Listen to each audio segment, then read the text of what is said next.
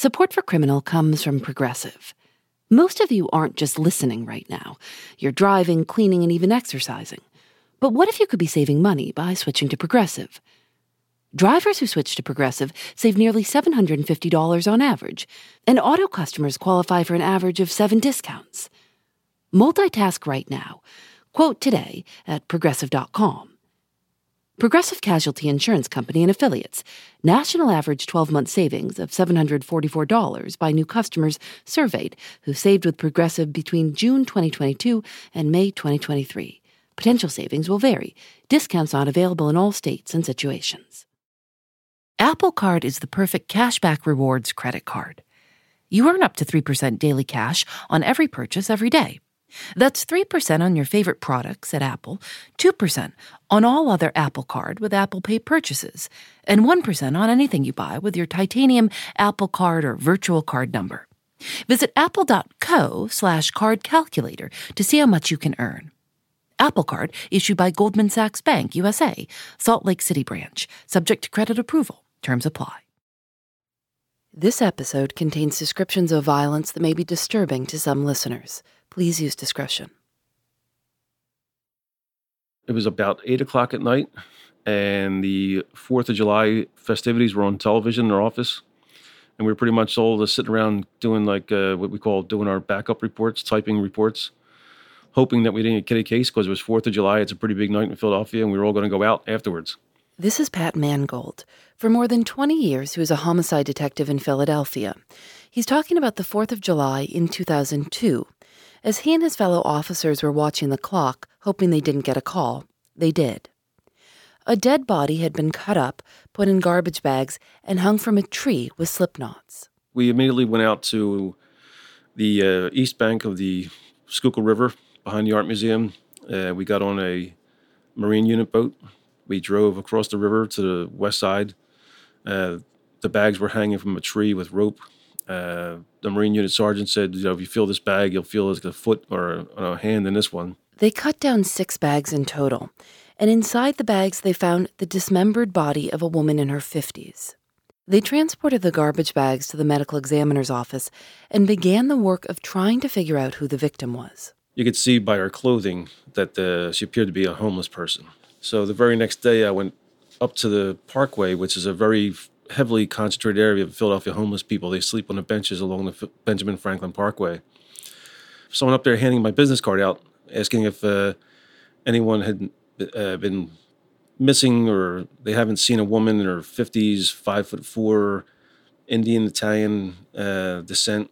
The homeless men and women he approached were not interested in talking to a police officer. He was shut down left and right. I thought, uh, there's no way I'm going to solve this case. This will be an un- unsolved murder in Philadelphia. This was rare for Detective Mangold. In his 23 years as a homicide detective, he says there are only three cases he didn't solve. But the body in the bags appeared to have been decomposing for months, and no one had reported the victim missing.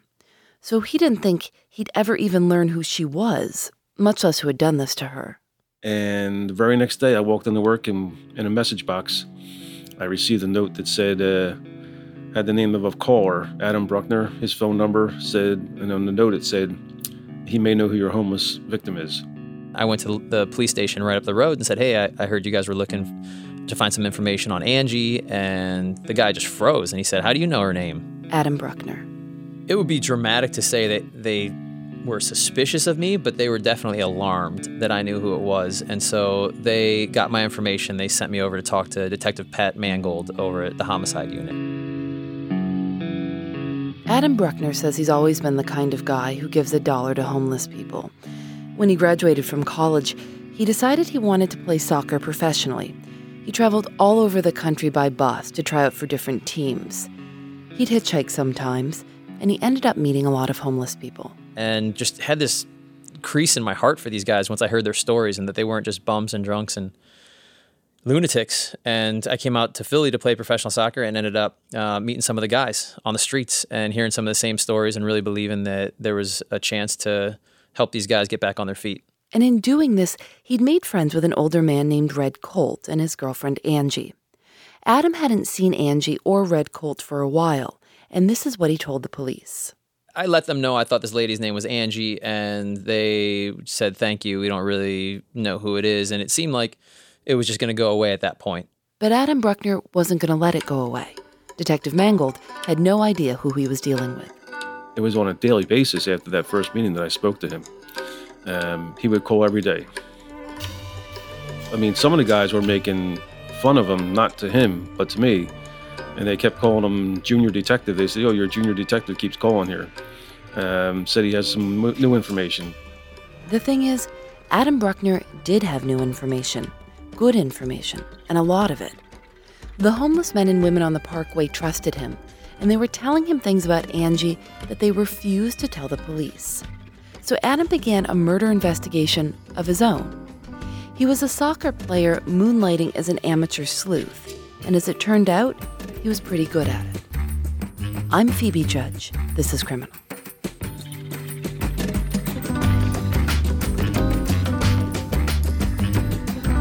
So in February of 2002, I was just making regular runs down and bringing peanut butter and jelly sandwiches uh, down on the Ben Franklin Parkway and just trying to get to know the guys and just asking them, hey, what happened? How did you end up in this situation? Really, I was just saying, why are you homeless? And I met first Red Colt, who was distinct. He's about 65 years old, African American. He was pushing a shopping cart, like a laundry cart, that was lined with garbage bags. And he had no socks on. He had a, a tarp that was cut out and tied around his head that was fastened with a shoelace under his chin. And he spoke in a way that's so hard to describe, but he was just he was almost poetic in his words, and he seemed like maybe a professor that had gone bad uh, somewhere along the line, and and then he had a girlfriend, Angie, who was a volatile bag lady, and she was kind of what you'd picture an ornery, heavily clothed woman living on the streets, and it was a pretty interesting couple, and you know I, I was really fascinated by Red Colt. So uh, when you, I mean, what was your first actual interaction with these two? Well, it was I was first talking to Red Colt, and I had come up and offered him a sandwich, and I was making these peanut butter and jelly sandwiches, and he said, "Why, thank you, Adam, for the sandwich, which contains calcium that will fortify my bones and allow me to sustain a fall that would cripple another man my age."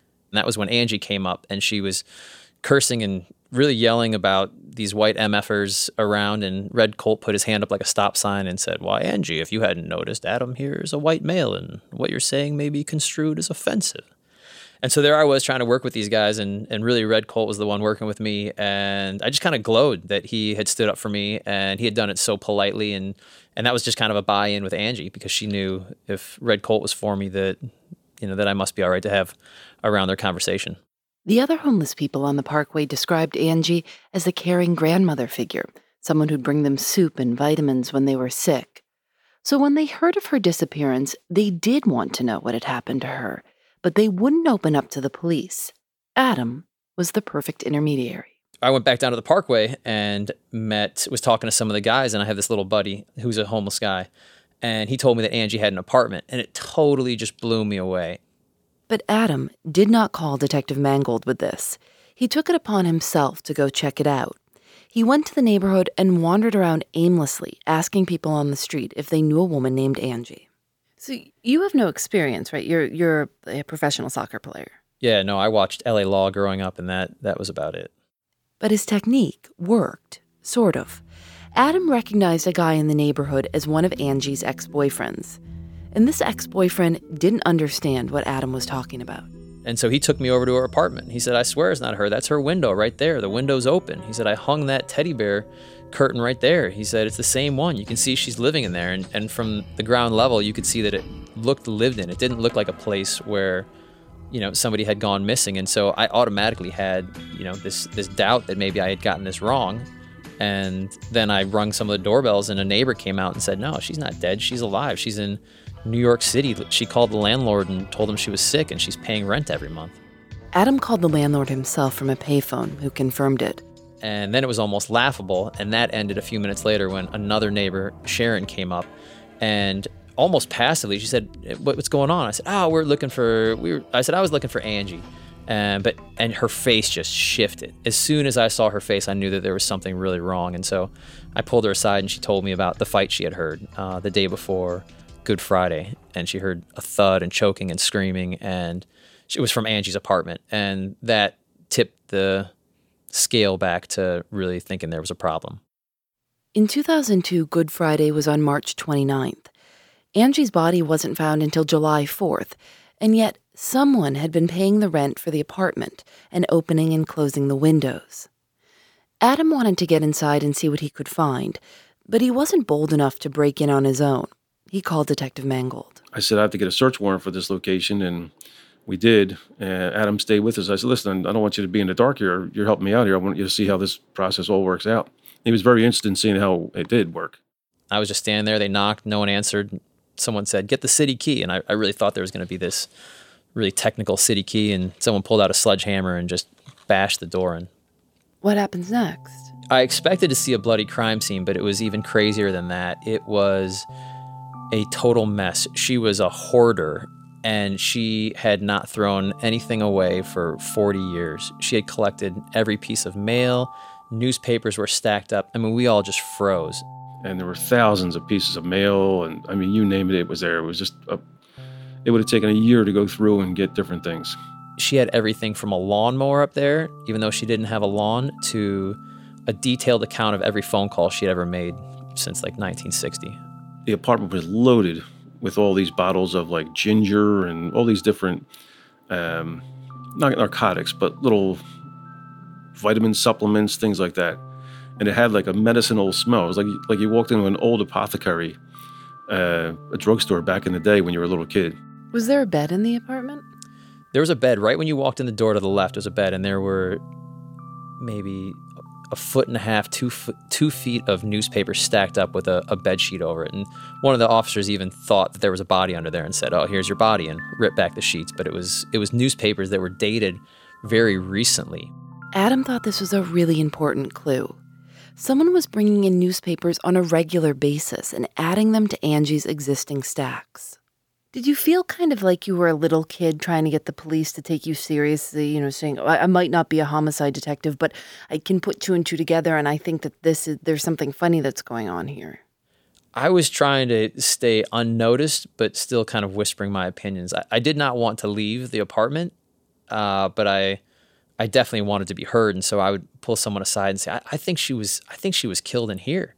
And they'd say, no, no, there's the, the evidence. It would look different if she had been killed in here. If there was a struggle, it would, it would be a mess. Uh, sooner than later, I had to. It got too hot to be in there, and we all went outside. And that was when they did not invite me to come back up, but said, you know, if you can find any information on Red Colt, we would appreciate it.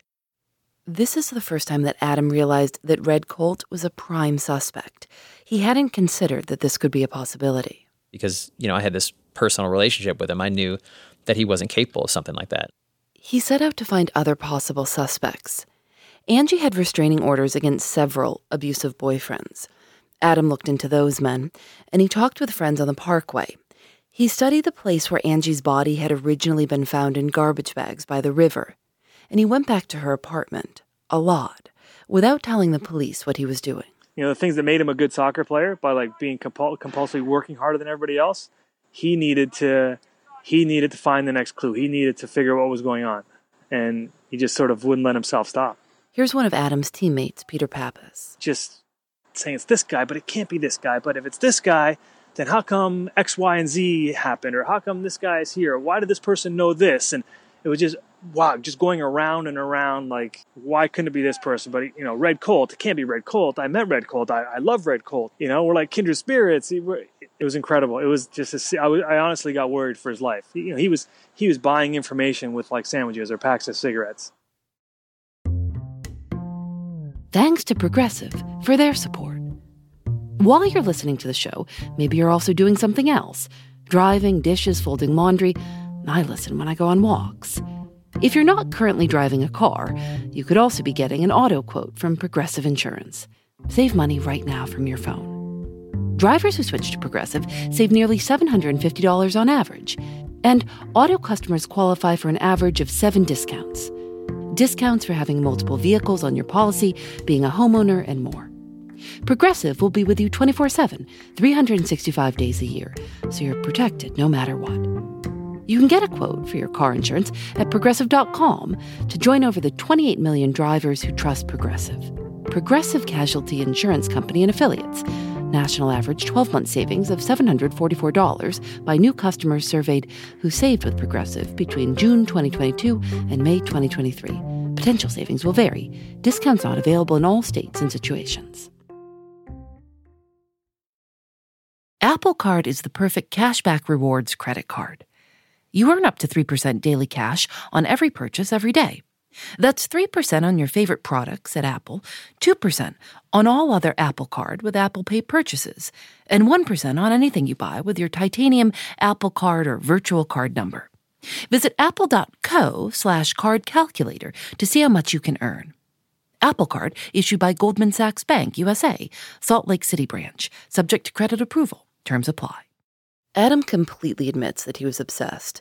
He was calling Detective Mangold constantly. I called way, way, way too much. And because I would leave information every time I got it. So he'd come back in and see this stack of papers. And at some point, um, I would I would page him and he'd call me back at the payphone I was at. And I would just blurt everything out that I had found. At this point, the police were certain that Angie had been killed at the river, but Adam was certain that Angie had been killed in her apartment. He was fixated on what she'd been wearing when her body was found.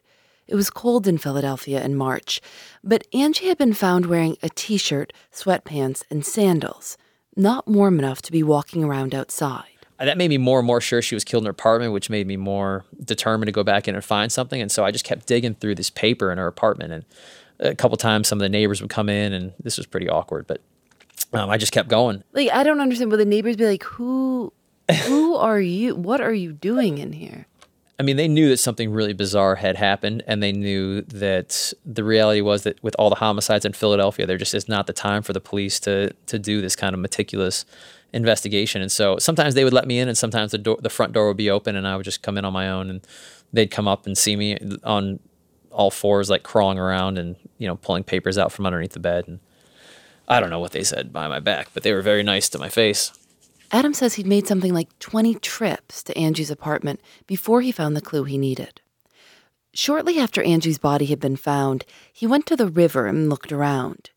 He found a piece of paper that said something strange about an underground American currency. He didn't pay much attention to it, except that the handwriting was distinctive, large and blocky. He put the piece of paper in his backpack. And then when I was in the apartment, I saw the same handwriting and it was like this gong went off and i realized whoever had written that down by the river had obviously written it in the apartment. And if i could figure out who had written that it was like a clear case of who had done it. So how did you figure out who had written it? All of a sudden i saw these four words that said this is red colt. And all this time i had spent trying to prove that it was not him it just fell off on that same trip to Angie's apartment, Adam found a Rite Aid receipt for paint tarps and garbage bags.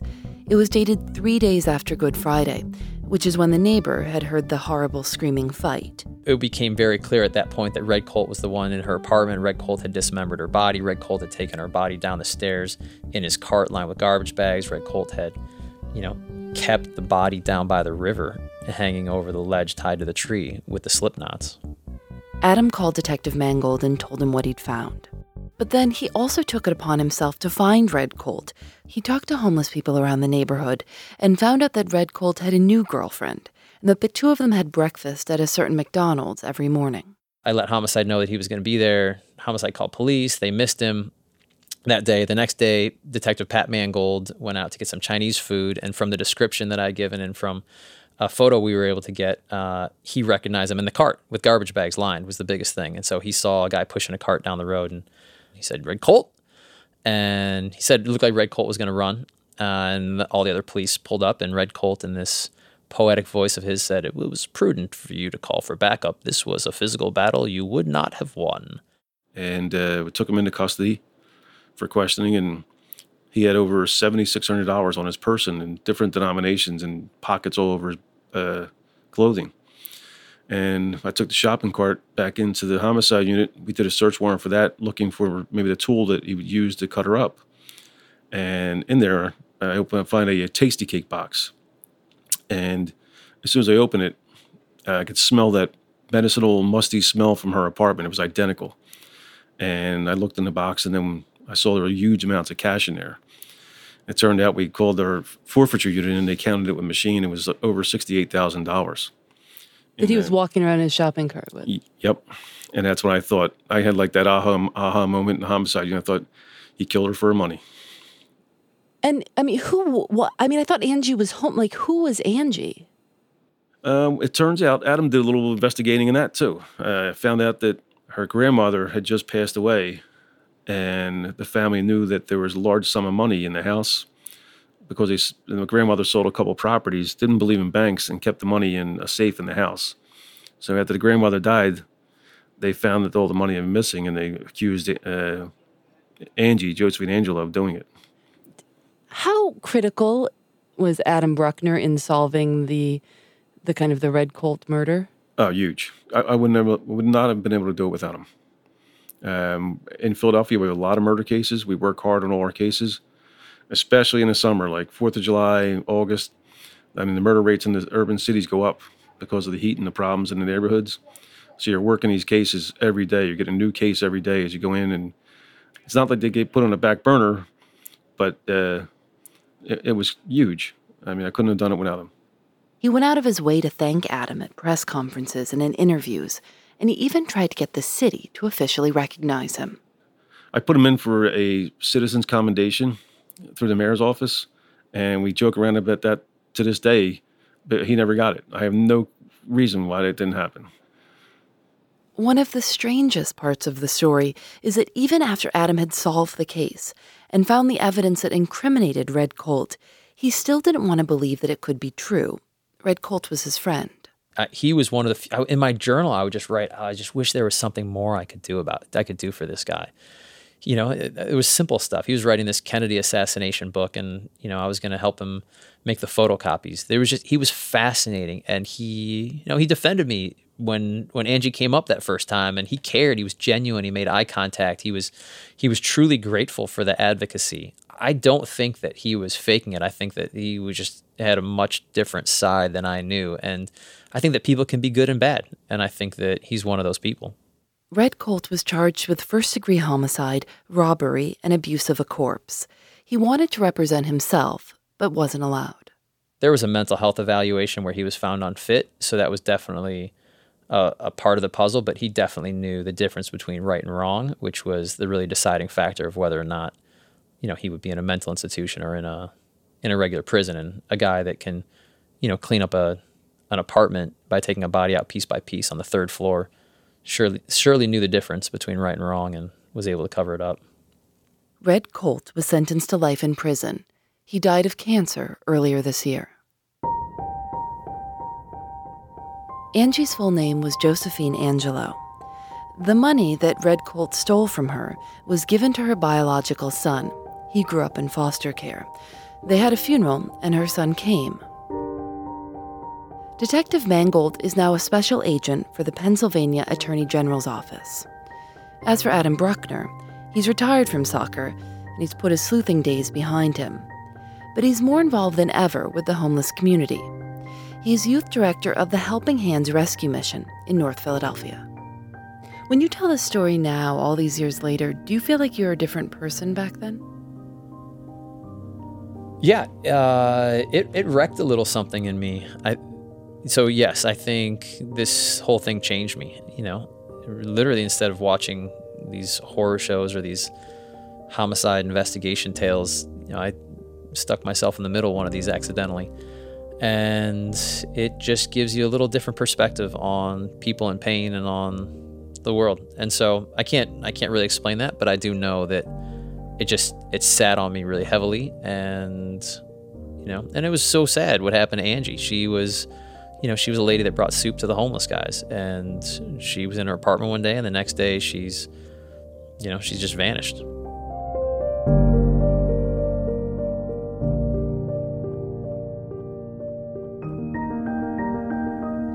Criminal is produced by Lauren Spohr and me. Audio engineering help from Rob Byers.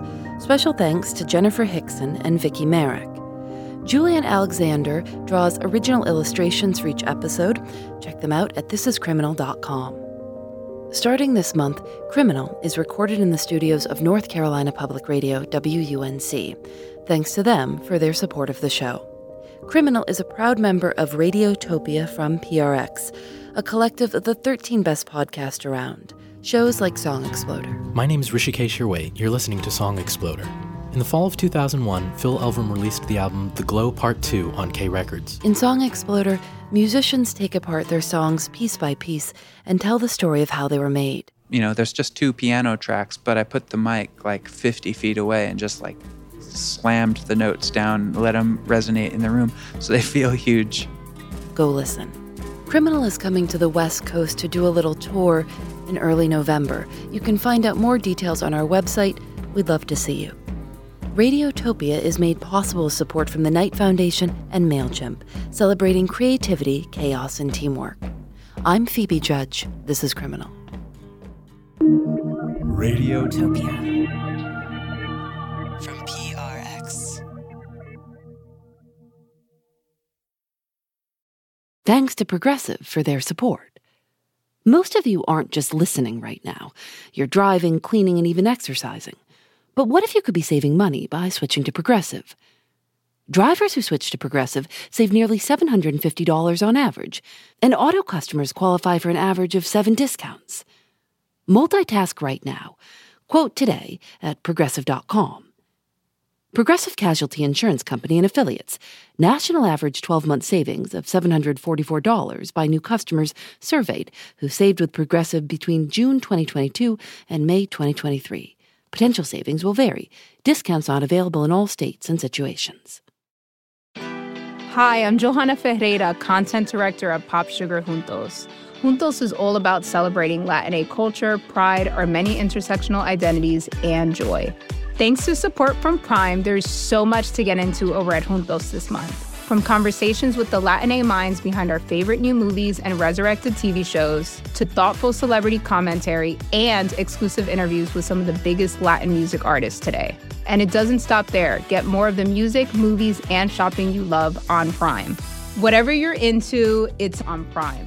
Visit amazon.com slash prime to get more of whatever you're into from streaming to shopping. And get all of our latest coverage at popsugar.com slash juntos. Con amor, Johanna.